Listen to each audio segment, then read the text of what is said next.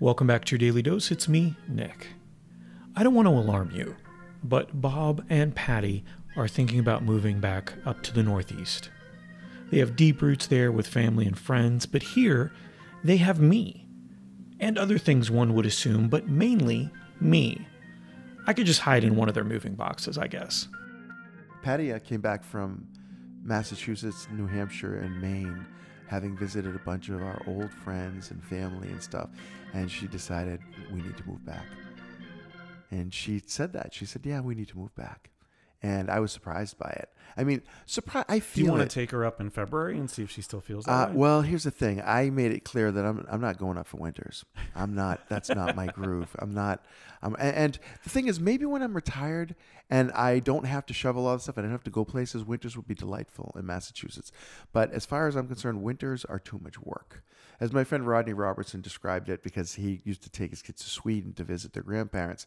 It's all layers, and you get this button this layer up, button this layer, but zipper this layer, button this layer, zipper this layer, button this layer, put the mittens on, put the hat on, and then they go, I have to go to the bathroom. Mm-hmm. And then it's like mittens off, hat off, unzip, unzip, unbutton, unbutton. And it's like this is this is winter to me in in the north.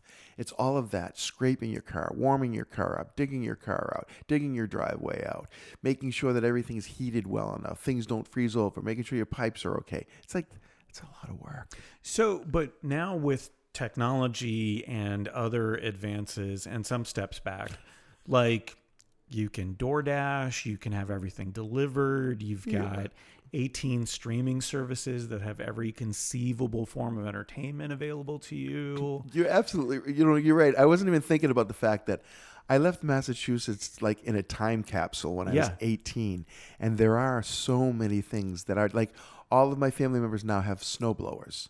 When I was a kid, I was the snowblower, single shovel snowblower. My father used to call me a crisis intervention specialist. He said that would look better on my resume. I shoveled snow, but that was my title, right?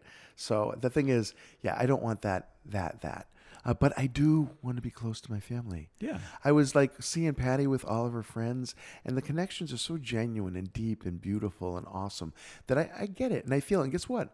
In two weeks, I'm heading up there to do a similar thing with my family. I'm going to go hang out with them around a lake in Maine, and I'll have that feeling when I get back. This I love these people and I want to be around them more. And So let me ask you this because I've I've kind of thought of this for my friends who are up there. My friends, in many ways, are very dear to me.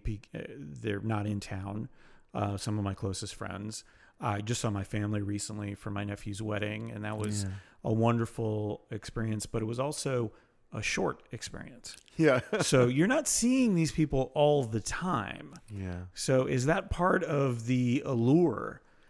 It, you know, you're only seeing them for short periods and these bursts, and you're probably in a special place or you're on vacation Yeah, and you're it's true. having some good food and you're dining out and you're We've experienced this dynamic for like 38 years, okay? Where we go home, we feel good, we want to be there all the time. And then we have that same question.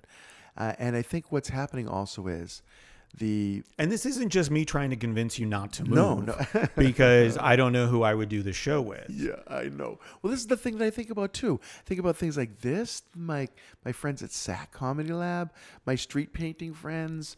You know, I, all the local clients that I love, and all my local friends here. It's like that would be saying goodbye to a lot of stuff, or see you later to a lot of stuff. So I, my sense is that I'm always going to have a presence here mm-hmm. because I have spent the majority of my life here, uh, and I have so many deep ties here. But I don't know what's going to happen. I really don't. I don't anticipate anything's going to happen in the next two years.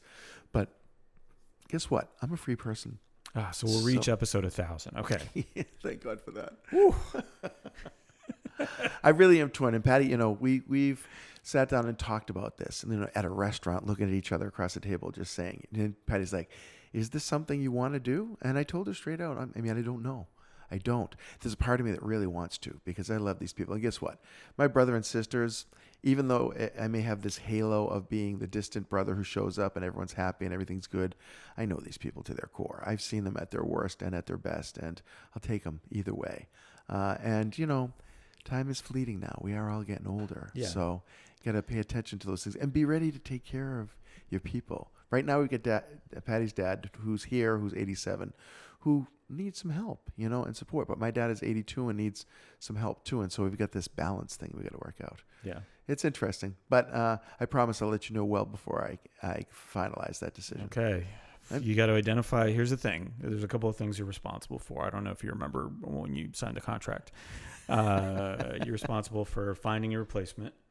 Uh, I have to like them. Yeah, yeah. Um, they have to uh, obviously have their own investment into the podcast, yeah, uh, just as you did of $150,000. yeah. Not everybody has that. Yeah. And so, uh, yeah, other. I mean, that's the main requirement. I think That you I know. like them is not. Let's just let our listeners know right now we are taking applications Okay. from anybody who has $150,000 to invest in the podcast. In To- fact, we're willing to expand the podcast to five, six people. Um, That's a good point. I mean, we could just do that now. yeah. I just introduced capitalism into our podcast. Yeah, perfect. Which, by the way, it's not a bad place for it to go. We'll take it. We'll take it. You want to be on the podcast? We can do It's that. pay to play or talk. Hey, gang, it's Bob.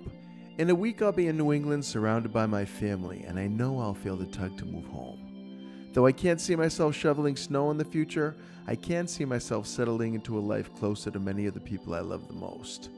Also, I don't know what would happen to our beloved podcast if I moved 1,500 miles north. It would be weird to try to record the dose from two different locations, and it would be weirder for Nick to do the podcast by himself. And as for replacing me as a sidekick, seriously, who could Nick possibly find who would love him the way I do? I think we all know the answer to that one. So we'll just leave all those future doors open for now, okay? That does it for this episode of your Daily Dose. Thanks for listening.